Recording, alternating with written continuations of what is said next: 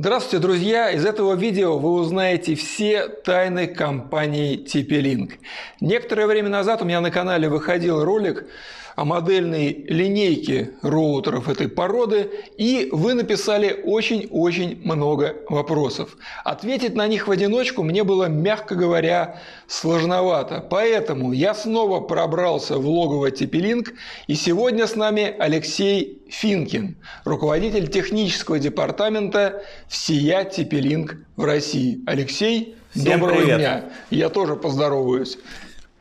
Чтобы вы понимали, о чем идет речь, Алексей отвечает за всю службу техподдержки и за все нюансы, связанные с сервисом роутеров и систем Mesh Тепелинка в России. То есть это тот самый человек, которого некоторые из вас хотят подвергнуть разным экспериментам, поджарить, побить, обругать как-то нехорошо. На самом деле Алексей очень добрый человек. Я перед тем, как мы начали снимать этот ролик, мы неплохо пообщались, я понял, что это безумно терпеливый и знающий человек. И сегодня я задам ему все вопросы, которые вы задавали в комментариях, и немножечко добавлю своих. Алексей, мне злые языки или добрые, как, как, как оценивать с разных сторон, сказали, что ты работаешь в Типелинк в России от начала времен. Совершенно верно. А когда это начало времен наступило? Если говорить о российском представительстве, это было в 2009 году, когда появилась э, Типелинк, вышел в Россию конкретно, в нашу страну. Э, моя, так сказать, э, история в Тепелинке началась с того, что у нас, э, как у компании, не было своего офиса. У нас был, грубо говоря, партнер-дистрибьютор, на мощностях которого нам любезно выделили небольшую комнатушку. Вот. Мой первый рабочий день начался с того, что мне завели, вот меня завели в эту комнату, э, выдали стамеску, выдали, э, значит, э, строительный нож и сказали, Алексей, тут такое дело, вот здесь ты будешь работать, но входная дверь, она предыдущим арендодателем, арендатором была замурована. Соответственно, тебе, так как ты техническая поддержка, ты будешь, так сказать, контактировать с людьми не только по телефону, они будут к тебе приходить, а, тебе нужно сделать дверь, так что вперед. А потом пришлось сделать стол, стул и собрать компьютер, я так понимаю. Компьютер, да, компьютер тоже надо было собрать, соответственно, ну, как без этого, да. Соответственно, вот так началась наша история. Ну, сейчас, э, много лет спустя, я все еще здесь. Слушай, давай немножечко только назад поговорим, что называется. Для значительного числа людей D-Link и TP-Link – это вообще, ну если не одна и та же компания, то какие-то вот э, близко родственные. На самом деле, какое отношение TP-Link имеет к D-Link? Ну, на самом деле, отношения ровно абсолютно никакого. То есть, вот в 96 году два брата основали компанию TP-Link, потому что они продавали сетевые карточки на 10 мегабит. То есть TP-Link обозначал как Twisted Pair, то есть витая пара, link по витой паре. Да? То есть э, история компании началась с этого. То есть э, на самом деле там D-Link, там TotoLink, какие-то еще вот линка использующие компании, да, к нам абсолютно никакого отношения не имеет, от слова совсем. Это имело место какая-то мимикрия или это вот естественное название, которое, ну, просто совпадение, что называется? Ну, это естественное название в связи с тем, э, с той деятельностью компании, которую она производила, да, то есть мы начали, наша компания началась э, с того, что мы основали первый наш завод, да, мы начали производить сетевое оборудование. Сетевое оборудование было из там двух всего производственных э, единиц. Да? Это было, значит, сетевые карточки и концентраторы сетевые. Соответственно, вот оттуда пошла, оттуда из этих истоков пошла, пошла история нашей компании. Я правильно понимаю, что вот первые роутеры, которые, типелинковские, которые появились в России, они поддерживали технологию ADSL или были разные? Были разные. Смысл в том, что э, на тот момент уже э, активно очень в России существовала так называемая, так называемая технология Dual Access. То есть это двойной доступ. Э, э, что это значит? Ну, для того, чтобы это объяснить, если у нас есть немного времени, я могу... Да, я могу рассказать, это интересно, потому что э, это истоки нашего интернета, как вообще интернет зарождался в России. Смысл в том, что вообще э, в 90-х годах, да, когда в 90-х, когда у населения в принципе было, были проблемы с финансами, с, проблемы с деньгами, А, при этом у операторов, перед операторами связи стояла задача, то есть как-то развивать свою структуру, как-то развивать сеть, как-то а, ну, существовать, да, то есть как можно было это организовать с учетом того, что интернет, именно мегабайты, да, тогда, естественно, не было никаких безлимиток, а мегабайты стоили каких-то ну, сказочных цен, да, сказочных денег, поэтому а, вот в такой тяжелой ситуации перед оператором связи стояла сложная задача, то есть развить свою сеть и при этом как-то на этом заработать. И наши операторы вследствие этого, то есть СНГ, это вот Россия, Казахстан, Украина, Белоруссия, вот эта цепочка, она прослеживается в, вот во многих наших СНГ странах, да, а, они поступили очень грамотно и по-умному. То есть что конкретно, как конкретно сеть строилась. А, с учетом того, что у населения денег нету, а, наши операторы начали продавать не услугу в интернет, а доступ к локальным ресурсам. То есть мы, как пользователи, платили за подключение, там какие-то небольшие деньги, да, и абонентскую плату мы вносили не за интернет, а за пользование локальным, локальной сеткой, локальными ресурсами. Это были фильмы, игры, общение с друзьями, там, создать сервер Counter-Strike, пожалуйста, с ребятами поиграть, да, то есть, э, и это сработало, на 100% сработало, то есть, благодаря такому подходу э, сети разрастались между домами, между городами, и благодаря этому сейчас, в принципе, вот на 2020 год, да, у нас достаточно доступная услуга интернет и достаточно э, недорогая, да, то есть по стоимости тарифные планы, ну, э, вполне себе бюджетные. Несколько дешевле, чем в Соединенных Штатах, да, чем в Европе, мягко говоря, дешевле. Ну и в, это, в этих реалиях да, перед компанией TP-Link стоял большой челлендж, да, потому что а, продукт, который спокойно из коробки работает э, в любой европейской стране, а, продукт, который работает в США сразу из коробки, надо адаптировать под вот эти стандарты нашей страны. И, естественно, эта задача легла на наши плечи, благодаря чему, собственно, мы справились с этой задачей и э, сейчас получили тот продукт, который адаптирован под российские реалии. Но вот это вот двойной стандарт, получается, они были и сорнетовские, и ADSL-евские. В чем там, в чем фишка? Э, фишка не в этом, фишка немножечко в другом. То есть провайдеры заводили витую пару, а, ты ее втыкаешь, если в роутер, ничего там не настраиваешь, он получает, например, динамический какой-то IP-адрес от, от оператора связи и работает локальная сеть, но интернет не работает. То есть интернет будет работать только посредством установления поверх этого соединения второго подключения, ага. которое даст выход в интернет. Как правило, это туннельное соединение PPTP, L2TP, PPPoE местами. Соответственно, там требовался логин и пароль для подключения к интернету. Поэтому то есть мы в локальные ресурсы попадаем через одно соединение, а в интернет через другое. Интересная схема. Слушай, ну с тех пор многое изменилось. Э, эти вот веселые зелененькие маленькие коробочки несколько увеличились в размерах. Да и цвет, кстати, поменяли уже Тепелинг не зелененький, а такой салатного цвета. И сейчас я знаю, что Тепелинг является производителем роутеров, наверное, на максимальном количестве вообще возможных платформ. То есть у вас есть роутеры на Медиатеке, на Бродкоме, на Квалкоме, он же Atheros, с недавних пор еще на Интеле появилась. А, вот как этот весь зоопарк удается держать в узде? Это же реально тяжеловато, наверное.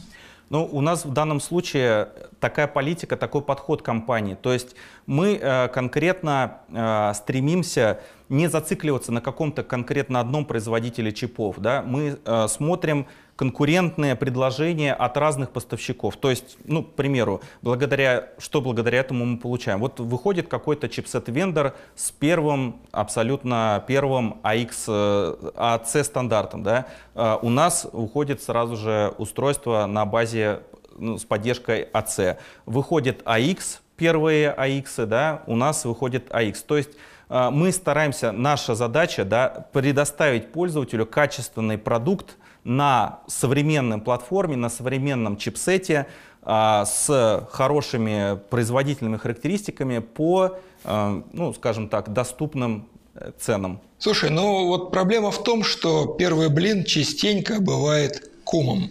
И я сам лично сталкивался с, как пользователь роутеров TP-Link с тем, что выходит, да, действительно роутер на новом чипсете с поддержкой новой технологии. Но что-то вот с ним не ладится, как это часто бывает э, на ранних версиях э, различных платформ и стандартов. И если некоторые другие производители начинают долго долбиться, менять прошивки, там иногда полгода уходит, иногда год, но в итоге они вот дожимают эту аппаратную ревизию, и она начинает как-то прилично работать. У TP-Link, по крайней мере, в предыдущие годы было немножечко не так. То есть выходит такой роутер, он немножечко проблемный, Проходит полгода, выходит новая аппаратная ревизия, работает прекрасно, прошивка идеальная, но старая аппаратная ревизия немножечко забывается. Вот можешь немножко рассказать про эту дисгармонию и как с ней бороться? У нас э, как у компании есть э, четкий подход и стратегия по, в данном случае, э, она заключается в том, что мы очень ответственно относимся к продукту, и мы понимаем, что как самый массовый производитель, да, то есть э, так как у нас очень большая доля пользователей нашего продукта, да, э, перед нами большая ответственность в этом плане, да, то есть мы стараемся вообще в принципе исключить такой вариант, что выходит какой-то абсолютно сырой продукт, да, потому что мы стараемся выпустить изначально уже законченный, сформированный продукт, чтобы не делать из наших пользователей бета-тестеров. При этом, если мы находим какие-то ну, скажем так, баги, косяки в процессе работы, да, безусловно, мы никогда не бросаем наших пользователей, то есть мы, а, ну, с проблемами, даже если, например, аппаратная версия устройства уже сменилась и выходит на рынок уже версия вторая, там, или была версия вторая, стала версия третья, да, а, мы пользователей наших не бросаем даже спустя 5 лет, там, если какие-то пользователи обращаются к нам, а, сообщают о техническом недостатке, влияющем напрямую на работу устройства, мы э, эту проблему стараемся выловить, поймать ее, воспроизвести, сдать ее разработчику. И часто уже буквально, ну, это действительно распространенная ситуация. Если мы проблему воспроизвели на наших там синтетических тестах, мы ее поймали, уже бывает через сутки или через двое суток разработчик присылает нам бета-прошивку, которую мы публикуем на форуме и, соответственно, позволяем э, ну, пользователю да, попробовать посмотреть, насколько это действительно поможет. Если эта проблема уходит, решается, значит, э, ну, как бы мы со своей задачей справились, и мы пользователя не бросили, да, то есть в беде его не оставили, мы ему в этой ситуации помогли. Слушай, а как раз вот про бета-версии прошивок это очень интересная тема, потому что я недавно, когда тестировал роутер MR600, угу. который со встроенной сим-картой LTE Advanced, я как раз столкнулся там с таким не, не критичным, но заметным багом. Стал гуглить и вдруг нашел бета-прошивку. У меня весь экран был исписан буквально вот так вот наискосок бета, бета, бета, бета. Угу. Я ее поставил и вот стал пользоваться.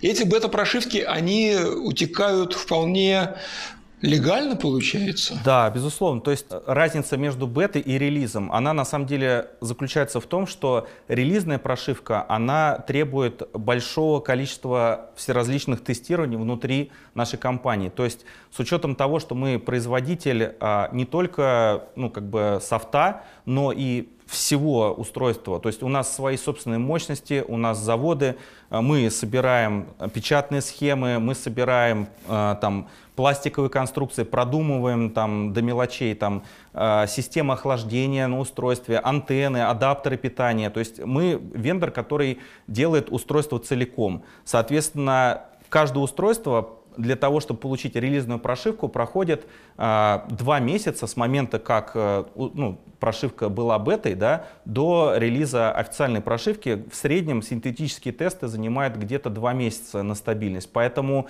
э, эти беты и маркировка о том, что это бета, да, это прошивка, которая не прошла еще эти э, синтетические тесты, да, но при этом уже абсолютно точно по нашим внутренним тестам доказала, что она решает э, вот ту проблему, с которой она борется. А мне говорили, вот в комментариях писали люди, что Прошивки TP-Link, они существуют только для того, чтобы была возможность там, зайти в меню и установить OpenVRT. Вот как такая концепция вообще, как э, ты сам относишься к альтернативным прошивкам разного рода? Лично я, как технический специалист, понимаю таких людей и вполне ну, скажем так, толерантно к этому отношусь.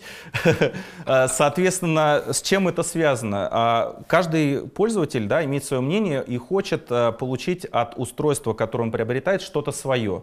Да? Мы как, ну скажем так, опять же, массовый вендор, да, который ориентирован на большое количество потребителей, да, скажем так, я вот воспринимаю TP-Link именно как народного вендора, да, который вот ориентирован на большую прослойку а, населения. Соответственно, вот в нашем представлении мы считаем, что тот функционал, который заложен в базовую прошивку, его достаточно для там, не знаю, 95% пользователей, которые а, как бы им пользуются. Да? Но если есть необходимость ну, как бы получить какую-то расширенную возможность да, использования этого устройства, там, то, что не заложено производителем в прошивке базовой. Да. Есть возможность установить альтернативную прошивку и получить этот функционал.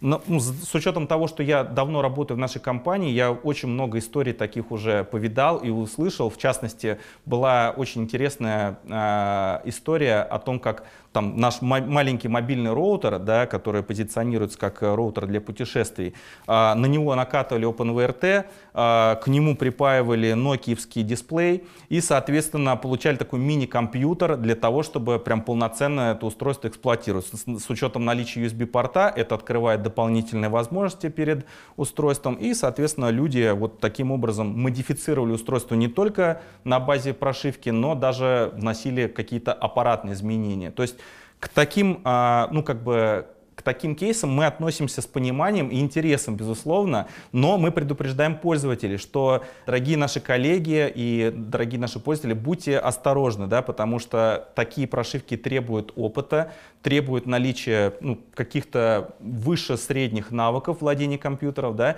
поэтому если вы э, что-то сделаете не так, вы просто превратите ваш роутер в кирпич, и это не будет гарантийной ситуации, так что, пожалуйста, будьте осторожны. С другой стороны, смотри, вот э, есть э, производитель э, платформы Mediatek, mm-hmm. под которой есть действительно э, исходники, есть дрова для Wi-Fi, все там нормально.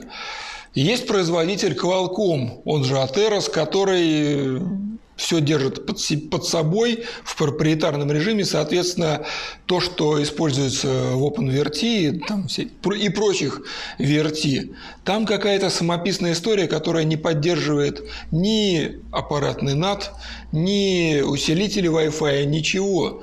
То есть получается, что человек ставит эту альтернативную прошивку, она красивая, она функциональная, но при этом очень важная часть функциональности роутера при этом убивается. Ну да, то есть э, пользователь должен выбирать между ну, должен понимать, насколько ему действительно важно то изменение, которое он хочет получить, и готов ли он пожертвовать определенным функционалом, да, определенными аппаратными возможностями в первую очередь да, устройства. Потому что, Сергей, как ты правильно сказал, вот, например, аппаратный NAT, да, а, это часто проприетарный код, проприетарные возможности, и реализовать аппаратный NAT, э, то есть огромные там высокие скорости, да, посредством подключения WAN-LAN, их можно только на штатной прошивке. Поэтому каждый для себя выбирает, э, что для него важнее. Мы, как производитель, стараемся угодить э, ну, пользователю да, и вложить в прошивку устройства тот функционал, который наиболее востребован. Да? То есть если мы берем устройство даже бюджетного сегмента, там уже есть поддержка всех типов подключения, которые используются в России. Да? То есть мы можем убедиться хотя бы, что интернет будет просто вот ради чего мы берем устройство, да, интернет, Wi-Fi, он будет работать с коробки. Но помимо этого там есть и родительский контроль, и поддержка цифрового телевидения, и контроль доступа, гостевая сеть, и много-много многое другое, то, что, а, ну, большинство людей все равно не будет использовать, но какая-то часть из них сможет а, э, это настроить, воплотить и использовать на устройстве. В начале этого года я записывал ролик о модельном ряде TP-Link, я добавлю ссылку обязательно в описании. И у меня, соответственно, вопрос э, вот по текущему модельному ряду. То есть прошло с тех пор почти полгода, наверняка добавились какие-то новые модели. Mm-hmm. Можешь о них как вот коротенько рассказать, то есть вот начать э, с базового уровня и до топчика, mm-hmm. прям вот коротенько, э, увлекательно, зажигательно. Ну, э, да, на самом деле наш подход заключается в том, чтобы э, каждый пользователь мог найти для себя э, подходящее устройство в том ценовом сегменте, который ему интересен. То есть мы берем, например, какой-нибудь там входной тарифный план оператора связи, то есть тот тариф, который стоит там самые маленькие деньги, и при этом а, ну, понимаем, что, скорее всего, пользователь не будет там а, заинтересован в каких-то суперсервисах, он, скорее всего, просто серфит в интернете, смотрит социальные сети, там, пользуется мессенджерами, да, и какие-то, может быть, видосики на YouTube. Соответственно, для входного окна, да, то есть у нас есть там бюджетное решение, там, например, вот ты в прошлый раз рассказывал непонятное название TLVW да, да, да. сложное. Музыкальное название. Вот Музыкальное, эти. да. Вот на самом деле тут даже есть определенная логика в этих названиях. TL обозначает TP-Link, а WR обозначает Wireless Router, то есть беспроводной роутер. Ну а дальше уже цифры — это действительно отдельная история, которая а, наверное, только нам понятно. Ну вот 841N — это такой входной девайс, который как бы мы рекомендуем для начальных тарифных планов. А сейчас, если мы говорим о том, что какие реалии, с чем вот, с какими трудностями приходится пользователям сталкиваться, да, во-первых, естественно, разогнались тарифные планы, сейчас уже популярны тарифы там 100 мегабит, да, до 100 мегабит. А, плюс еще мы живем крупных городах, а, а у нас есть соседи, соседи используют Wi-Fi, и, безусловно, плюс еще бытовые приборы, которые работают на 2,4 ГГц частоте. Да? Тут на помощь уже приходят э, устройства э, двухдиапазонные, наши арчеры. Да? То есть арчер равно два диапазона. Соответственно, это какие... важный момент. Я хотел спросить, почему одни арчеры, другие нет? То есть если арчер, это точно Да, это диап... точно исключений два диапазона. Нет. Исключений нет. Слава да, Богу. Это два диапазона, то, точно гарантировано. Соответственно, это возможность э, клиенту получить 5-герцовую сеть да, для того, чтобы реализовать там уже какие-то более сложные задачи или просто даже э, работать так, как он работал раньше, но без э, там учета влияния соседей, да, соседских сетей. Слушай, я тебя на минутку перебил. Я опять раз мы заговорили про именование. Вот у вас есть Archer A7, Угу. И есть Archer C7. Смотришь по характеристикам, они абсолютно одинаковые. Вопрос хороший. Здесь на самом деле есть небольшие отличия технические. Они чаще всего отображены в, в некоторых деталях. В частности, например, C7 э, это устройство, которое вышло, изначально поддерживало USB-свистки, 3G, 4G модемы. Да? A7 а изначально не поддерживал э, USB модемы. Сейчас мы вот думаем о том, как э, добавить, не добавить, реализовать. Но есть модели, которые технически абсолютно разные. Например, C2 и A2. Это модели разные, нужно просто смотреть спецификацию, изучать ее. У нас для этого, например, на сайте есть кнопочка «Сравнить». То есть мы заходим в раздел продукта, а, где все модели представлены, да, нажимаем «Сравнить», сравниваем две модели. Если возникают вопросы, обращаемся к нам, можно на горячую линию, можно в чат написать или на e-mail, если мы очень стесняемся. Ответишь лично ты или есть какие-то варианты? Ну, у нас целая команда инженеров, да, целая команда специалистов, плюс у нас есть деление, по, естественно, по классу оборудования, да, то есть если там мы берем сегмент бизнес-оборудования, там одни инженеры работают, высококвалифицированные, да, если это домашнее оборудование, там тоже высококвалифицированное, но ориентированное на домашнее оборудование. Смотри, еще какая есть история, ты уже ее, это ну, назовем это проблемой, упомянул то, что наличие USB-порта не всегда означает поддержку USB-модемов и внешних накопителей. То есть иногда это бывает только фактически для подключения принтера, если я правильно понимаю. Вот как, как правильно понять, что вот этот USB-порт умеет все, что надо? Потому что я помню, как в марте этого года по известным причинам внезапно резко вырос спрос на роутеры с USB-портами. На самом деле в описании продукта всегда четко указывается, ну, то есть что именно он поддерживает, да. Если мы говорим о коробках, а, то на коробках чаще всего у нас стикер, который говорит о том, что устройство поддерживает 3G, 4G модемы. Если говорить о сайте, на сайте это всегда тоже обозначается четко о том, что здесь э, речь идет о поддержке 3G, 4G. Идет список совместимых модемов, которые обязательно надо заглянуть, чтобы убедиться, что наш модем, он в этом списке, что это устройство будет совместимо совместимо, и у нас не будет никаких проблем. А, ну, собственно, в принципе, в описании всегда можно найти. А что касается именно носителя, то есть, э, ну, носитель всегда поддерживается, то есть, если мы говорим о а, медиа-хранилище, да, самбо-хранилище, а, это на всех устройствах априори есть. Вот как раз print сервер, он не везде есть, да, не везде представлен. Опять же, в описании это всегда указывается. А именно подключить жесткий диск, подключить флешку для того, чтобы какими-то файлами поделиться внутри а, между своими там, членами семьи, или если это небольшой офис, для того, чтобы там расшарить для сотрудников что-то, да, пожалуйста, это есть, и всегда наличие USB равно поддержка хранилища. Алексей, смотри, мне часто задают вопрос, э, с какой цены начинается хороший роутер. Потому что э, есть немало людей, которые зарабатывают нормально, все у них по жизни ровно и гладко, но, как и вот большинство нормальных людей, они не, не хотят переплачивать.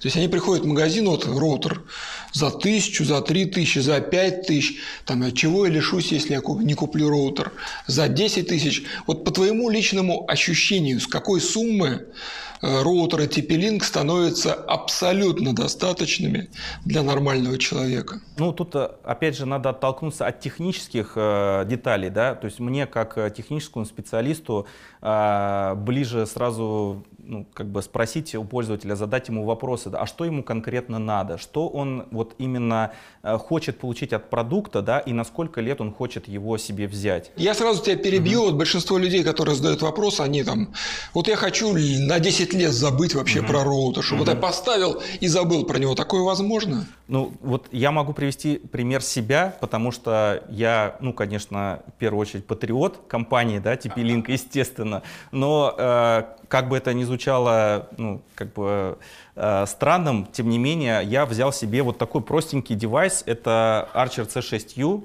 Брал его я в обычном магазине за 2 700. Почему я его брал? Потому что он в первую очередь э, гигабитный, то есть э, любой тарифный план, который мы хотим реализовать э, больше 100 мегабит получить, да, требует от нас наличия гигабитного порта, наличия 8 жил. Э, соответственно, ну, с запасом, даже если сейчас у вас тарифный план там, соточка или даже меньше соточки, но вы хотите э, через 10 лет увидеть что-то больше, а, как правило, операторы абсолютно неожиданно э, вводят тарифную линейку, которая начинает э, гораздо более производительный интернет нам выдавать. Например, у меня был тарифный план 80 мегабит там много лет подряд, да, и вдруг я зашел в личный кабинет, увидел 600 600 за там, плюс 50 рублей в месяц. То есть, естественно, я его выбрал, я не поверил, счастью своему. Я подумал, что это, наверное, какая-то разводка. Но мне там через два дня перезвонил инженер, сказал, я к тебе приду подключать. Я говорю, а у меня все проведено, у меня как бы кабели вроде восьмижильные, все в порядке. Ну, он говорит, ну тогда я просто переткну тебя в другой порт у себя там на оборудование, и мы проверим.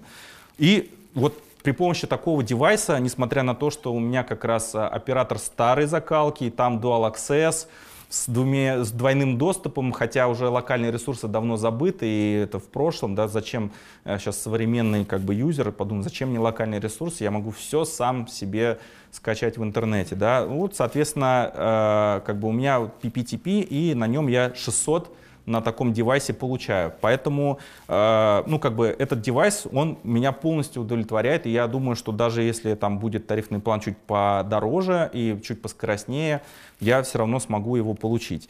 Помимо этого, у него есть USB-порт, у этого устройства, который позволяет мне, и, кстати, спас меня один раз э, э, этот USB-порт, когда мы были как раз на карантине и э, сидели дома в четырех стенах, работали из дома, а, то есть был простой рабочий день, и провайдер упал. Я думаю, что в своей жизни каждый интернет-юзер с таким сталкивается, и, собственно, надо было из этой ситуации как-то выходить, и ладно, я мог бы там воткнуть себе телефон в компьютер, да, и там раздать себе с телефона, но а, нужно было же поделиться этим интернетом еще с другими членами семьи, да, с YouTube-юзерами и так далее. Соответственно, а, в данном случае помог USB-порт, то есть я сюда воткнул свой Android-телефон, перевел его в режим USB модема, роутер его благополучно распознал, раздал мне и по проводу, и по Wi-Fi интернет на всех домоюзеров. Ну и, соответственно, выручил меня в эту тяжелую ситуацию. Алексей, какая у него максимальная скорость, вот, которую он точно поддерживает, с которой он работает? Если брать типы подключения самых популярных операторов связи, да, там это динамический, статический тип подключения или PPPoE, соответственно, это будет э, до 900 плюс мегабит в секунду. То есть практически гигабит можно на нем реализовать. Очень частый вопрос, который звучит в комментариях к любому ролику о роутерах. Зачем, вот я там вижу, говорю, роутеры, они поддерживают 1,3 гигабита, новые модели поддерживают там 4,8 гигабита по воздуху. Зачем такое нужно, если у меня интернет 100 мегабит, мне это никогда в жизни не понадобится? Здесь в данном случае два э, важных технических фактора. Да? Первый фактор а, ту скорость, которая заявлена производителем и которая на нем действительно реализована, ну там, допустим, возьмем там 2000 там с чем-то, да, угу. э, когда мы подключаем наш э, беспроводной адаптер, если он тоже поддерживает такую скорость, мы увидим в состоянии беспроводного подключения скорость там 2000 с чем-то. Если же мы на практике посмотрим, то есть что такое практика, нас как пользователей интернета интересует именно скорость, которую мы можем закачать, да, э, закачать там какой-то ролик, э, какой-то контент из интернета скачать или просто на спид-тесте померить, посмотреть циферки. Да. Соответственно, э, тут надо понимать, что речь идет о Wi-Fi. Wi-Fi технология беспроводная и много нюансов э, в плане служебного трафика. Да. То есть для того, чтобы э, наши соседи там, в радиусе 200 метров э, не там, стали владельцами данных которые мы передаем по беспроводному каналу, да, то есть это там э, может быть э, начиная с там социальных сетей, логины, пароли, заканчивая серьезными там банковскими реквизитами, чтобы это не стало достоянием общественности. Э, Wi-Fi Альянс, это компания-разработчик стандартов 802.11 семейства, да, они большое значение уделяют вопросу безопасности данных, вопросу согласования, поэтому если просто по-людски объяснить, где-то половина э, трафика, половина канала уходит на э, служебный трафик. Это первый технический нюанс, да, то есть мы можем рассчитывать, смело там делить пополам от э, той скорости, которая заявлена на роутере, чтобы понять, какую скорость мы как пользователи можем получить. Второй момент это то, что помимо того, что мы пользуемся интернетом, мы также, как пользователи, домашние пользователи, мы пользуемся дома нашими гаджетами, нашими устройствами, мы передаем данные внутри своей локальной сети. То есть нужно понимать, насколько нам это важно. Если нам хотелось бы да, какое-то медиахранилище свое а, или даже просто банально компьютер соединить с смарт-телевизором и передать а, там, не знаю, 4К а, видео а, в хорошем качестве без задержек с, с Э, компьютера на телевизор, да, то, пожалуйста, лучше рассмотреть вариант более скоростного соединения по Wi-Fi для того, чтобы этот контент без лагов, без задержек плавненько смотреть на своем хорошем телевизоре. Вот ты купил этот роутер, он достаточно новый, это достаточно свежая модель, потому что я ее не помню. C6U, да, это свежачок. Свежачок совсем, прекрасно. Ты как инженера технической поддержки, если тебе позвонит пользователь и спросит, а сколько лет будет выходить прошивка для моего нового роутера, что ты ему ответишь? Я ему отвечу с абсолютно прозрачным э, и уверенным ответом, да, скажу ему, что э, на этом устройстве будет выходить всегда прошивки, которые будут устранять какие-то технические неполадки, если они есть, баги, потому что в любом случае, в любом продукте невозможно, ну, как бы его выпустить изначально там абсолютно готовым, да, то есть мы берем любой продукт, там так или иначе всплывают какие-то технические баги, технические мелкие недоработки, и именно задача разработчика, производителя, да, а, как можно оперативнее их устранить. То есть мы абсолютно точно можем гарантировать пользователю, который приобрел это устройство, да, что если у него возникла техническая э, какая-то проблема, он столкнулся с какой-то сложностью, он может сразу же незамедлительно обратиться в нашу техническую поддержку. У нас есть э, здесь э, все необходимые мощности для того, чтобы э, быстренько собрать тест, тестовый стенд, создать максимально похожие под клиентские условия, постараться воспроизвести проблему. Если мы эту проблему воспроизвели, наша задача не только заключается в том, чтобы ее сразу делегировать да, на производителя, но также и разобраться в ее так сказать, корнях, в ее, прич... в ее изначальной причине. Соответственно, мы э, стараемся глубоко изучить эту проблему и сдать разработчику не просто вот, вот есть такая проблема, да, а именно корень этой проблемы, найти в чем конкретно она заключается, и тогда разработчику меньше времени уходит на то, чтобы выпустить бету, выпустить э, фикс этой проблемы. И очень частая ситуация, что, например, клиент нам с утра позвонил, написал, сообщил о проблеме. Мы в течение дня собрали тестовый стенд, мы на этом стенде воспроизвели эту проблему, нашли причину, написали разработчику, сдали эту проблему и а, с учетом а, часового пояса, да, разница между нами и Шэньчжэнем, а, на следующий день мы приходим, уже у нас есть бета-прошивка, которую мы проверим сами, потом предоставим ее пользователю. То есть в этом можно не сомневаться, мы будем устройство поддерживать э, весь его жизненный цикл, и даже после этого жизненного цикла также будем осуществлять поддержку. А жизненный цикл, вот вы как, э, когда выпускаете новый роутер, вот внутреннее ощущение, сколько он проработает у человека? Тут 5 лет, 7 лет, 10?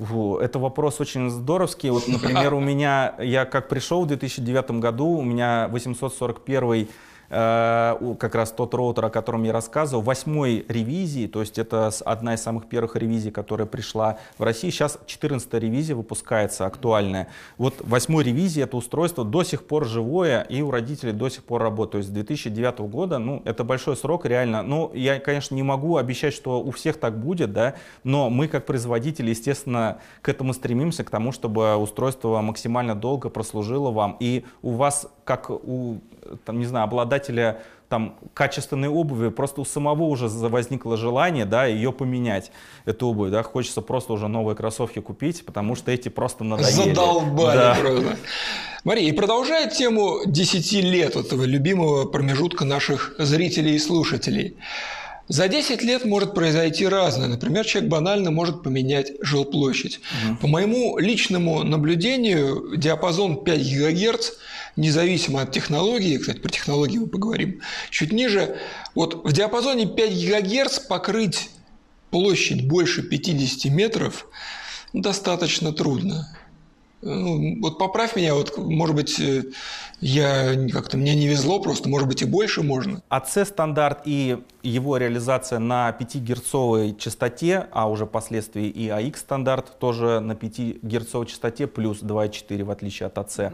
А, что можно сказать? Да, ты прав, Сергей. На самом деле здесь есть нюансы именно самой частоты, да, потому как частота выше, пробиваемость... Чем выше, тем, да, чем ниже. Соответственно, пробиваемость э, стен, пробиваемость э, там, перекрытий э, снижается к сожалению, но и это является и в том числе и плюсом на самом деле, если посмотреть более широко, потому что смотри, наши соседи, они тоже не стоят на месте, они тоже бегут в магазины, покупают двухдиапазонные роутеры, и тут как раз плюс в том, что вот это отношение сигнал-шум, да, э, за счет того, что соседские сети тоже плохо пробивают угу. капитальные стены, да, ограждения между нашими квартирами, за счет этого их влияние на наше вещание тоже минимизируется. Но в целом, да, если у нас э, есть э, потребность получить высокоскоростной интернет, и э, как бы мы его хотим на 5 герцовой частоте получить, но у нас какие-то мертвые зоны, у нас какого-то покрытия не хватает, тут на помощь на самом деле приходят усилители сигнала, либо э, те, э, скажем так, решения, которые а, э, уже как два в одном, три в одном готовы продаются. Это наше дека решение, которое а, позиционируется как меш-системы. Ну, наверное, мы о них тоже а вот давай, а вот давай сразу и поговорим, чего тянуть. Я просто э, почему эту тему поднимаю, потому что интерес к меш-системам в последнее время вырос просто колоссально. Такое ощущение, что благосостояние трудящихся растет буквально на глазах. Соответственно, некоторые ваши коллеги по бизнесу, которые опираются на моноплатформу от одного производителя, очень легко собирают все свои устройства в Mesh. Ты можешь купить абсолютно любой роутер марки, оп, и он уже работает в тандеме. Как мы говорили в начале этой беседы, TP-Link радует нас своим разнообразием. Угу. То есть у вас огромный зоопарк платформ. И вот, соответственно, вопрос. Деко понятно, к Деко вопросов нет. Это действительно очень такие простые машинки. Я сам у себя дома собирал из них меш-сеть. Действительно подключаются на раз-два, но они, ну, они достаточно простенькие. Они, в общем-то, кроме раздачи Wi-Fi ничего не умеют. А я хочу. Вот у меня работает роутер. Мне его стало не хватать. Я пошел в магазин, купил еще один TP-Link, оп, подключил, и они заработали в тандеме. Вот такое Появится ли у TP-Link? У нас в данном случае мы можем рассмотреть меш и не меш, правильно? То есть э, так. есть же еще возможность усилить сигналы без меш, и кому-то, в принципе, этот меш не уперся, да? А давай объясним, чем отличается усиление сигнала от настоящего меша. Да, сейчас я об этом расскажу. Значит, э, в чем принципиальная разница? Вот у нас, например, даже в самых там стареньких моделях, да, была такая функция, которая, ну, идет как дополнительная настройка, да, а, она называется VDS, то есть Wireless Distribution System. То есть это возможность любой роутер взять и перенастроить его в режим усилителя сигнала. Я, если честно, не любитель этой технологии и а, объясню почему. Потому что она очень чувствительная и есть проблемы а, а, у этой технологии с совместимостью с разными производителями, с разными чипсетами. Да? Поэтому ну, это частая ситуация, что хочется использовать свой старый роутер как усилитель сигнала, но не всегда это, к сожалению, получается те устройства, которые современные наши, даже в бюджетном сегменте выходят, да, а, мы их пересмотрели, переработали, поняли, что такая а, потребность у людей возникает, да, и мы добавили такое понятие, как рабочий режим. То есть рабочий режим, где устройство можно перенастроить, изначально он эксплуатировался как обычный роутер, теперь можно выбрать режим репитера, усилителя сигнала, он всеяден, то есть он как раз в отличие от э, ВДС может работать там с абсолютным подавляющим большинством разных там систем, разных софтовых настроек и так далее. То есть нету какой-то привязки к бренду, нету какой-то зависимости и так далее. То есть в принципе а, вот эта возможность э, работать как усилитель, она решает вот эту а, задачу.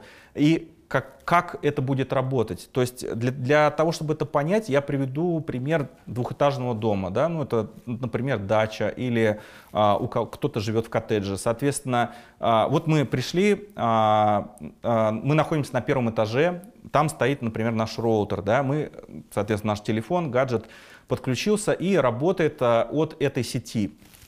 Мы начинаем двигаться, мы передвигаемся, мы поднимаемся на второй этаж – и на втором этаже покрытие от э, первого этажа по-прежнему сохраняется, но оно уже слабое. То есть Wi-Fi сеть распространяется от первого гаджета, от первого роутера на второй этаж. На втором этаже мы по-прежнему ловим сигнал, но слабый.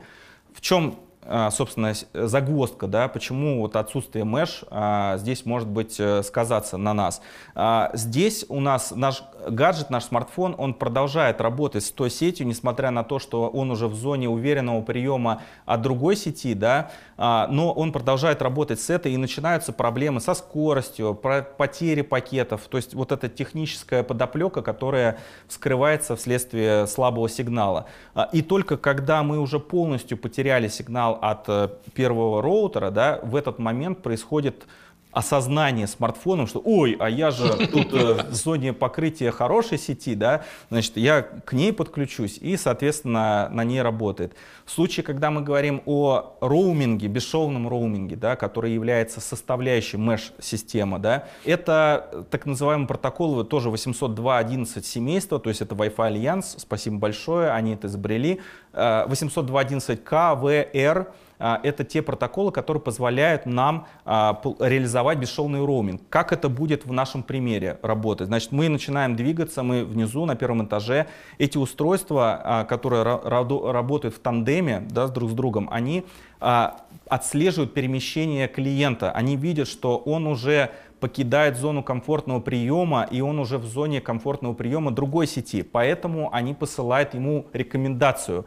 Эй, смартфон, тебе бы переключиться на вот эту сеть, потому что от нее сигнал уже лучше, и ты будешь лучше работать. И в случае, э, когда наш смартфон принимает этот сигнал, он этой рекомендации следует, и после этого происходит переключение практически незаметное для сервиса. То есть если мы в этот момент, например, смотрели, а, ну не знаю, а, онлайн-потоковые там на Твиче, да, ви видео, мы это даже не заметим, мы вот как смотрели, так и будем смотреть. Если у нас была видеоконференция в WhatsApp, тоже не заметили. То есть в этом, конечно же, преимущество меш-системы, в этом основное различие. Мне кажется, ты хочешь меня утащить немножко в сторону.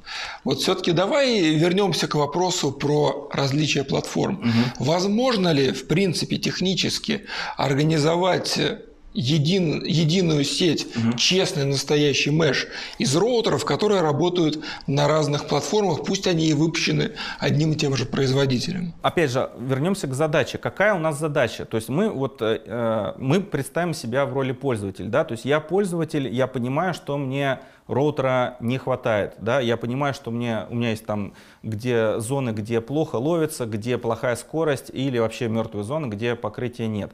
Значит, то есть я должен пойти в магазин и приобрести устройство. Если мы берем там другой роутер, да, то он стоит всегда дороже, чем усилитель сигнала. То есть вопрос, а зачем тогда мне переплачивать за еще один роутер, такой же, к примеру, как у меня Archer C6U, зачем мне он нужен, если я могу купить э, там, в разы дешевле усилитель сигнала. То есть э, позиционирование нашей компании, то есть мы опять же думаем о пользователе, мы думаем о том, как он может именно сэкономить, как он может э, взять для себя оптимальное решение без переплат. Соответственно, у нас есть четкое понимание, что есть роутер, есть усилитель сигнала. Да? То есть, э, если у нас есть роутер, мы к нему подключим, пойдем купим магазин усилитель, который будет стоить дешевле, и, соответственно, их объединим вот в эту One Mesh систему. Да? Это а, отли, отличная, отличительная платформа от Deca, то есть они немного разные, об этом мы можем тоже поговорить, я об этом могу рассказать. Но сам факт, что One Mesh, да, то есть это роутер плюс усилитель. Если мы, например, будем получать ну, а, больше фидбэков от наших пользователей относительно того, что вот я там пользуюсь уже роутера, да, у меня он уже куплен, я там несколько лет с ним поработал, и он поддерживает OneMesh. И я хочу купить новый современный роутер, да, который я поставлю и их объединю. То, естественно, я думаю, мы до этого, к этому придем, мы это объединим и позволим это сделать. Сейчас пока на данном этапе развития, да, то есть это роутер плюс усилитель сигнала. Но ты еще не уточнил, что в данном случае, когда мы говорим об усилителе, это же, это же настоящий меш, то что они поддерживают КВР или нет? А, если One Mesh мы рассматриваем, они поддерживают K и V. То есть угу. R, а, я бы даже сказал, наверное, это преимущество, то, что а, у нас не реализован R, потому что я могу на жизненных ситуациях обычных пользователей привести пример. То есть это популярная ситуация, что устройство, которое, роутер, который дает K, V и R, то есть R — это возможность быстро переключиться, чуть быстрее, да, назовем это так, переключиться к платформе роутера, к платформе усилителя, да, чуть-чуть сэкономив там миллисекунды, да, какие-то, а, которые, ну, опять же, без поддержки R мы и не заметим, да, потому что мы все равно смотрим потоковое видео без потери качества, мы все равно работаем на YouTube э, или там в WhatsApp, соответственно, тут речь идет о том, что проблемы, с которыми сталкиваются пользователи, это отсутствие поддержки R со стороны, например, клиентского устройства, и когда он не поддерживает R, он не умеет работать с 802.11r, и это целая проблема. То есть он просто не может подключиться. Это ну, довольно распространенная причина обращения да, э, с деками. С деками это легко, кстати, э, настраивается. То есть в деках можно отключить конкретно поддержку R. Там есть поддержка R, и там можно ее отключить для какого-то конкретного устройства. Да. В OneMesh не заморачиваемся, там ничего не нужно настраивать, ничего не нужно отключать, мы практически ничего не теряем, да, и при этом не сталкиваемся с, с вот этими техническими сложностями со стороны клиентских устройств. Мы уже упоминали сегодня линейку Деко, я вот сейчас на нее так смотрю пристально, она ведь действительно очень отличается по, от э, другой продукции Типеринг и внешне, и по меню, по... это ведь из какой-то совсем другой сферы к вам пришло, да? Ну, это разработка нашего отдельного департамента, который в Америке разрабатывает умный дом. А, соответственно, все это оттуда пошло, да. Соответственно, здесь мы говорим о готовом решении, то есть готовый solution, поэтому э, 3, 2 э, девайса в одной коробке позволяет нам уже сразу получить все в одном. А, настраивается это попроще, потому что есть приложение, и через приложение мы выполняем все необходимые шаги для настройки. То есть все идет к упрощению, все идет к простоте настройки, чтобы пользователь не заморачивался. Но там действительно все настолько просто, что даже иногда как-то грустновато от этой простоты, потому что иногда хочется настроить какие-то тонкости, а, извини, подвинься. Я просто помню, что когда вообще мы заговорили про Mesh, вот других вариантов, кроме как вот такие модульные примитивные, ну, будем называть вещи своими именами, примитивные с точки зрения сетевых технологий устройства, вот альтернатив таким системам не было. Потом стали появляться там сети из роутеров, сети роутер плюс репитер. Вот сегодня каково положение, назовем их классических меш-систем? Э, растет на них спрос, падает, вот как это происходит? Ну, сейчас э, растет спрос на это, безусловно, потому что это, грубо говоря, люди, которые уже понимают, то есть они приходят осознанно в магазин, да, они уже идут за именно готовым решением. То есть, ну, допустим, у них там стоял роутер, много лет он работал, и пришло понимание, что хочется чего-то нового, хочется больше, и плюс э, раньше мы там мирились, что у нас там в ванне, на кухне плохо ловится, да, сейчас э, у нас есть задача это все покрыть. Либо мы там пользовались на даче просто там, не знаю, каким-то там э, технологиями без интернета, да, соответственно, сейчас нам захотелось интернета, мы тоже понимаем, что нужно это все покрыть и при этом с минимальными, так сказать, нашими усилиями это сделать. Да? Поэтому дека это дека-юзеры это пользователи, которые приходят за вот таким решением готовым. Там на коробке написано, что можно объединять все деки между собой, то есть не обязательно, чтобы они были одной модели, они все между собой работают. Это правда? Да, это совершенно верно. То есть можно брать старшую модель с младшей моделью объединить, если есть такая необходимость. Единственный момент, что нужно, конечно же, учитывать, что, ну, например, мы берем M9, да, э, дека, там есть служебный диапазон, который работает на пятерке отдельный. Его клиентские устройства не видят, они видят 2, 4 и 5, а отдельно они не видят его, да. Он нужен для того, чтобы вот эти M9 объединить между собой. Соответственно, если мы возьмем попроще,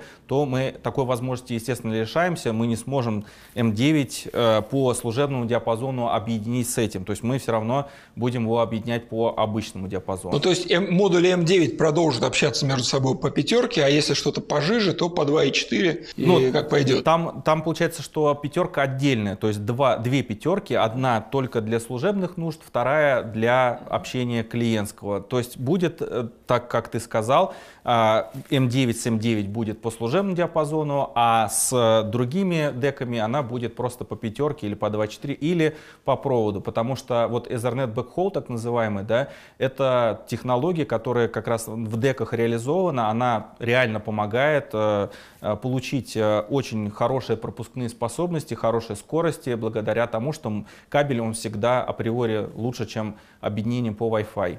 Слушай, а я вот этого точно не знаю, дай-ка я угадаю. То есть, раз они все объединяются так легко между собой, значит, они все и старый млад сделаны на аппаратной платформе одного производителя. Да, у нас э, в основном э, идет э, одна платформа для того, чтобы обеспечить максимальную, максимальную совместимость. И кажется, даже я угадаю, это Вильянов шаман Квалком.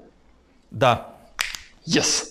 Приятно почувствовать себя таким умным. Я знаю, что в новых моделях Деко в, том, в частности, появилась поддержка технологии Wi-Fi 6, которую более умные люди называют 802.11ax. Угу.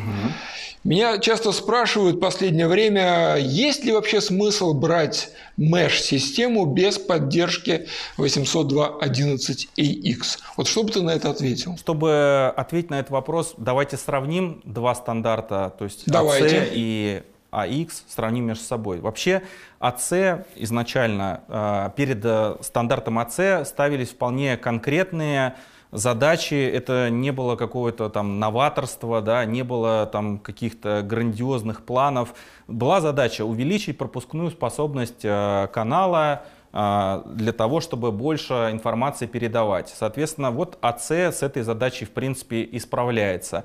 А X — это как раз новаторство, это технологии, которые абсолютно переворачивают э, представление о Wi-Fi э, по сравнению с тем, что было раньше. Да? То есть N был, он был как бы революцией, да, э, после там BG стандарта. Потом AC он просто дополнил новые там технологии, но революционного ничего не было. А X это опять же, то есть революция. В чем она заключается? Давайте чуть подробнее об этом расскажем. Значит, во-первых, модуляция OFDMA и подпространственные потоки. Да? Почему это очень здорово и ну, как бы надо рассматривать э, будущее именно, что будущее будет за этим. Да? Связано это с тем, что у нас э, когда мы говорим о АЦ стандарте, о N стандарте, э, основными потребителями Wi-Fi, ну, как сейчас вследствие нашего текущего времени, это гаджеты, да, то есть это смартфоны, планшеты. И какой трафик э, они гоняют? Ну, незначительный. То есть там мессенджеры, это какие-то соцсети, напоминания, уведомления, пуш и так далее. То есть э, трафик незначительный, но при этом для того, чтобы его передавать э, на N и на AC стандарте, это конкретно используется эфир. То есть пакет данных, там, с тем вот этим набором служебного трафика большого, да, о чем мы говорили раньше, плюс небольшой, незначительный э, трафик пользовательский, да, и все это передается отдельными пакетами данных. Если мы берем AX стандарт, это новаторство заключается в том, что это некая курьерская служба, которая берет вот эти все маленькие заказы, складывает их все в одну какую-то газель и везет каждому, развозит каждому а, в виде одной вот этой вот, а, одного этого фургончика. Соответственно, радиоэфир высвобождается, у нас появляется больше возможностей его эффективнее использовать у нас э, возрастают скорости, у нас э, увеличивается покрытие и так далее и тому подобное. То есть AX это действительно ну, революция, назовем это так. Соответственно, изначально AX он был э, ну, как бы создан, и а, его наиболее яркое применение — это какой-то open space, открытое пространство для большого количества людей. Да? То есть мы берем там стадион, Э, ставим AX, э, наши AX клиенты себя очень комфортно чувствуют, все прекрасно, замечательно, в отличие там N или AC. Да? Но если мы берем домашний сегмент, то и в домашнем сегменте мы можем замечательно раскрыть э, преимущество AX стандарта, например, за счет технологии BSS Coloring. То есть, что это такое? Это некий маркер, дополнительный маркер нашего трафика, который даже в рамках 2,4 ГГц частоты да, а, маркирует наше излучение и умеет отличать а, такие же другие Wi-Fi сети шестого поколения, AX стандарта, да, и договариваться между собой, то есть создавать меньше интерференцию, создавать меньше коллизий. Естественно, это благоприятно сказывается и на скорости передачи данных, и на отсутствии потерь. Плюс а, в данном случае какой? Если у нас в радиусе действия не маркированный трафик, то есть наши какие-то соседи используют старые роутеры N-стандарта, да, то наш роутер просто ногами начинает забивать эти сети, просто уничтожать, потому что ему все равно на их излучение, и он за счет себя, он начинает э, больше излучать э, непосредственно Wi-Fi, да, и за счет этого страдают соседи, но мы зато плюсе от этого. Знаешь, мне кажется, что Wi-Fi Альянсу необходимо для этой функции купить права на песню Земфиры, там «Хочешь, я убью соседей». Да. Вот как раз та история. Ну, соответственно, да, так и есть, поэтому Wi-Fi 6 – это будущее. Да, ну хорошо, а все-таки ты мне не ответил на тот вопрос, который я задал изначально. Вот угу. э, если речь идет именно о Mesh, угу. переход на поддержку AX, вот кроме всех этих плюшек, улучшится ли работа бэкхола, например, по Wi-Fi? Ну, естественно, у нас больше пропускная способность, у нас э, более гарантированная доставка данных, да, у нас, опять же, э, интернет вещей, да, умные устройства, они лучше работают с AX-стандартом, это доказано, и AX, он тоже на них ориентирован, поэтому, безусловно, дека с поддержкой Wi-Fi 6, это, ну, как бы, это наши инвестиции в будущее. Знаешь, самый такой распространенный вопрос, опять-таки, который звучит от наших зрителей. Вот вы мне тут втираете 5 гигагерц, Wi-Fi 6. Да? У меня ни одного устройства нет, которое поддерживает Wi-Fi 6. У меня там, может, два устройства, которые поддерживают 5 гигагерц. А вы меня, сволочи, разводите на покупку дорогущего девайса. Вот можно ли ему объяснить, что ну все равно, наверное, стоит? Или я могу с чистой совестью говорить, ну раз у вас такая ситуация, то не покупайте X, Wi-Fi 6, все это от лукавого, покупайте AC, и все будет хорошо. Во-первых, если клиенты э, с поддержкой AC стандарта, а роутер у нас AX стандарта, роутер будет понижать свой стандарт до AC стандарта. Это факт. Ну да. Но при этом мы постепенно начинаем модернизировать наши гаджеты, да, это процесс долгий, трудоемкий, но когда-то мы приходим к тому, что мы там в настройках поставим только AX и, соответственно, на какой-то из диапазонов, да, посадим своих современные гаджеты и будем на них работать. И опять же, мы берем вот этот запас времени в 10 лет, да, который мы рассматривали сегодня. Да, то есть если сейчас у нас э, гаджеты на АЦ, то в ближайшее время когда-то случится, да, в любом случае и смартфоны будут выходить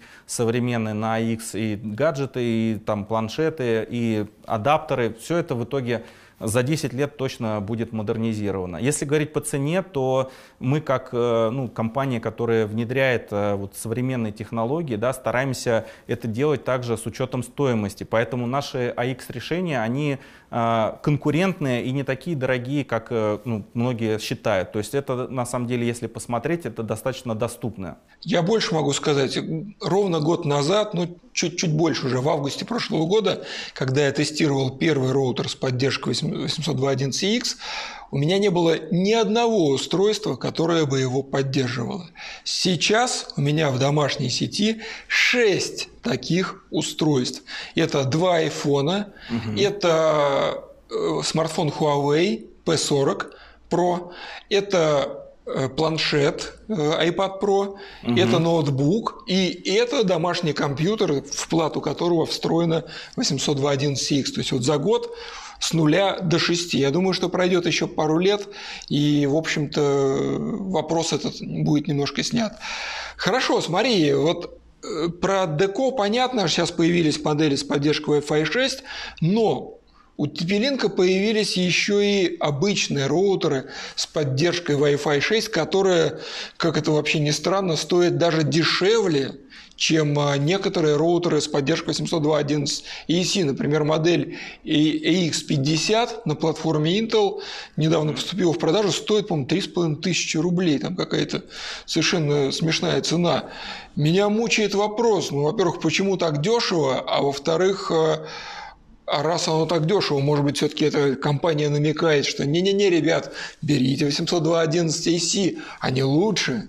Ну, конечно же, нет. Мы, естественно, намекаем, берите и их стандарт, да, в первую очередь, потому что мы, как бы, еще раз повторюсь, стараемся э, вносить в массы новые технологии, да, то есть мы как массовый производитель, мы э, очень вот, э, стремимся к тому, чтобы технологии развивались в ногу со временем. То есть, если у тебя уже 6 гаджетов на AX, значит, пора уже и роутер тоже взять, и стоимость его должна быть конкурентной. То есть, для того, чтобы ты смог его за доступные деньги модернизировать.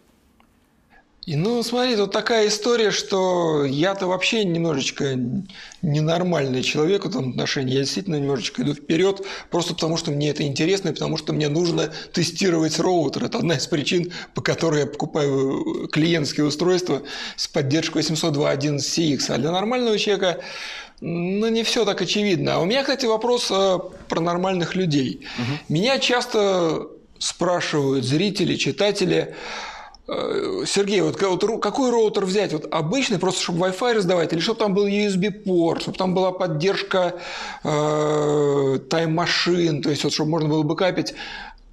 Я всегда, конечно, говорю, ну, конечно, лучше побольше функциональность, а мало ли вдруг пригодится. У меня вопрос к тебе как человеку, который постоянно взаимодействует с пользовательскими запросами.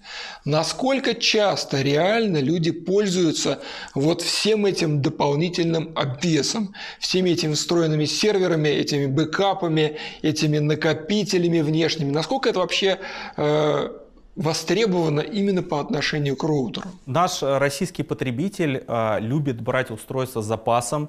Может быть, он даже не будет использовать э, большую часть функционала, которая реализована, но тем не менее он возьмет это устройство и будет э, как бы рад э, этому наличию этого функционала, да, который он даже, возможно, и не использовал ранее. Э, я лично сам поддерживаю такой подход, как я уже говорил. То есть, в принципе, мне USB-порт на вот этом устройстве, да, он не особо пригодился бы, но один раз он меня выручил, поэтому для этого я это устройство и брал. Насколько это массово и популярно, трудно сказать. Если судить по отзывам пользователей, да, мы возьмем, например, Archer C6 обычный, вот который здесь рядышком представлен, у него нету наворотов абсолютно никаких. И это очень мега популярная модель. То есть э, реально очень много наших российских пользователей пользуются этой моделью. Поэтому э, тут э, вопрос довольно сложный. То есть есть любители, которые берут дополнительный функционал, есть любители, которые не хотят переплачивать. Мы — это вендор, который удовлетворяем потребности и тех, и других. У меня вот сейчас под столом как раз стоит одна из самых доступных моделей TP-Link с поддержкой Wi-Fi 6. Это как раз модель AX50. Угу. А расскажи, пожалуйста, платформа Intel, которая здесь используется, она вообще насколько новая, насколько мощная? Просто я раньше роутеров Intel, именно роутеров, подчеркну, не mesh-система, а роутеров, практически не видел. Откуда она взялась вообще? Intel одни из первых э, выпустили AX AX поддержку, поэтому ничего удивительного, что данный роутер здесь представлен.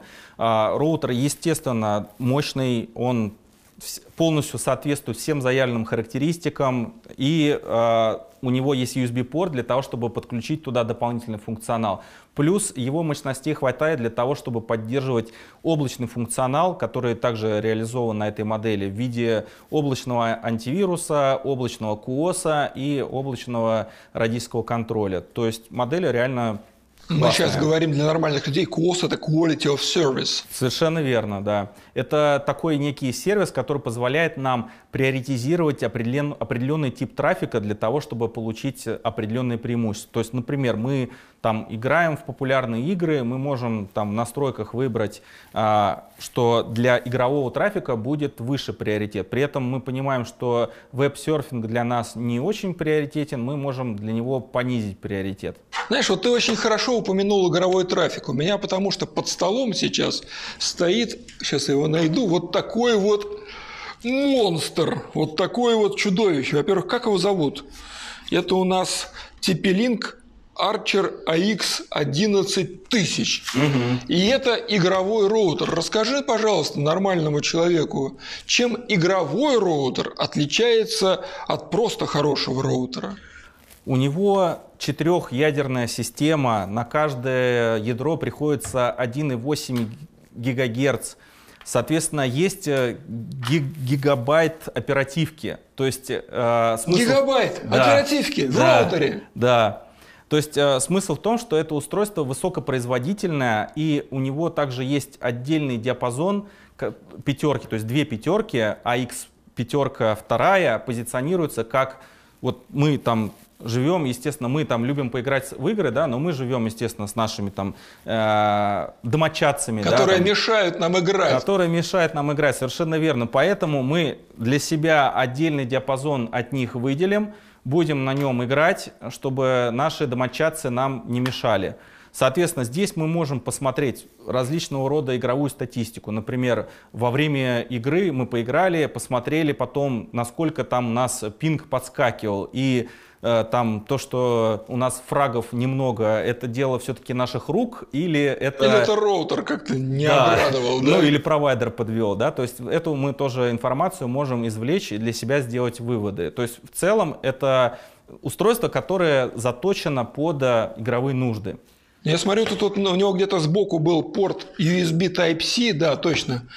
Я удивлен, что у них нет порта HDMI или, или DisplayPort, потому что с учетом перечисленного 4 ядра, гигабайт оперативки, да блин, компьютер не нужен. На нем, по-моему, Quake первый вообще летать будет, если правильно запустить. Смотри, мы потихонечку близимся к нашему финалу. Я тебе задам несколько коротких вопросов, связанных именно с перспективами. Во-первых, от чего реально зависит зависит дальнобойность роутера? Количество антенн – это, безусловно, фактор, потому как от количества антенн зависит скорость и также зависит э, распространение волны в пространстве. Поэтому количество антенн сыграет фактор, безусловно, определенный. Э, наличие бимформинга, то есть э, бимформинг – технология, которая реально может улучшить нашу ситуацию с покрытием, если наше клиентское устройство также поддерживает бимформинг. То есть тут важно, чтобы они договорились между собой, поэтому клиент тоже должен это поддерживать. Вот у этого монстра также есть э, так называемый Range Boost. Это такая технология, когда его сопроцессор а, конкретно работает с клиентским трафиком и более чувствительно его воспринимает, потому что в нашей связке роутер и там, допустим, смартфон, роутер, адаптер Wi-Fi, а, слабым звеном будет э, клиентское устройство. Ну, например, смартфон, да, это компактное устройство с маломощным там а, Wi-Fi передатчиком, с какой-нибудь там маленькой Г-образной антенкой внутри, да, и, естественно, он тоже должен до роутера дострельнуть. То есть здесь два фактора, да, и роутер должен мощным сигналом обладать, но если его мощности не хватает с точки зрения клиента, да, потому что он до него не может дострельнуть, да, тогда, конечно, лучше рассматривать установку усилителя где-то поближе к этому клиентскому устройству. То есть э, усилитель, он будет э, играть э, на руку именно клиентам, они будут к нему цепляться и с ним нормально работать. Ну и, естественно, самым бюджетным и самым правильным решением это грамотная, плани, пла, грамотная планировка у нас в квартире. Да? То есть нужно постараться нам, если мы только затеиваем ремонт или если мы только переезжаем в новую квартиру, нам нужно так правильно выбрать место для протяжки кабеля оператора связи, чтобы точка, где он находился, этот кабель, она была где-то средней точкой в квартире, чтобы роутер, даже пусть он один, максимальное покрытие нам обеспечил. Да? Это залог успеха. У многих такого понимания нету. Кабель протягивается туда, где там планируется рабочее место, в дальнем конце комнаты, там даже две комнаты тогда для роутера это будет проблемой. Поэтому планировка это тоже очень важная составляющая правиль, правильной установки роутера. Смотри, если мы сейчас с тобой окажемся в Китае, вот там магическим способом, и пойдем в какой-нибудь магазин электроники, мы обнаружим те же самые модели TP-Link, но антенны у них будут в два раза длиннее, а иногда и в три. То есть это особенность такая китайского рынка. Размер имеет значение? В данном случае нет, не имеет значения. Я объясню почему. Потому что, во-первых, мы ограничены мощностью законодательно. Да, в России 100 милливатт – это максимальная мощность, разрешенная в России. Ну, чтобы нас не просвечивало как рентгеном, да, для этого есть э, как бы стандарты. Плюс еще э, сами по себе антенны, а это пассивное усиление, да, и мы возвращаемся к вопросу клиентского устройства. Да, то есть мы к сожалению, при всей мощности антенн роутера мы не сможем прикрутить там 5 или 6 огромных гигантских антенн к нашему смартфону. Поэтому особого прям такого э, эффекта это не окажет на нас. Алексей, мы говорили с тобой о том, что э, сейчас э, значительная часть роутеров обеспечивает поддержку тарифов провайдеров со скоростью до 1 гигабита в секунду. Угу. Но на многих роутерах топовых, вот в частности вот на этом Монстриле, уже появились порты WAN с поддержкой 2,5 гигабит в секунду. Насколько я знаю, для этого стандарта, для этой скорости могут использоваться те же кабели, что и для гигабитных портов. У меня вопрос, как ты думаешь, насколько быстро 2,5 гигабита ну, если не 2,5 гигабита, то хотя бы 1,5-2 гигабита станут ну, таким распространенным стандартом Хороший вопрос. Для того, чтобы реализовать э, вот 2,5 гигабита по 5Е категории стандартном кабеле, который нам протянул оператор связи для гигабита, допустим, да, а, это нужно со стороны оператора модернизировать свою сеть. Он должен установить э, коммутатор уровня доступа с поддержкой стандарта 802.3BZ. Соответственно, насколько быстро операторы это сделают и будут ли они вообще это делать, это вопрос, наверное, больше к оператору связи да, а, и к его возможностям. Но в целом, если говорить у нас, у нас э, коммутаторы, так как мы производим в том числе и бизнес-оборудование, в нашей линейке, в нашем родмэпе уже появляются коммутаторы с поддержкой BZ, и а, они будут а, поступать к нам в продажу, в том числе на российский рынок. Когда это будет, по срокам, к сожалению, точно сказать не могу. Я исчерпал свой вопрос на данный момент. Я приглашаю всех зрителей, если у вас вопросы дополнительные остались, задавать их в комментариях к этому ролику. Я с Алексеем уже договорился, что он и его коллеги ответят на максимальное количество вопросов, которые поступят. Единственное, я бы очень просил сдерживаться в своих формулировках, потому что любое хамство вызывает желание достать банхаммер и сильно настучать по головам. А на сегодня это все. Я очень благодарю Алексея за терпение и за его подробные ответы. Надеюсь, что и вам было интересно не меньше, чем было интересно мне. Алексей, Спасибо.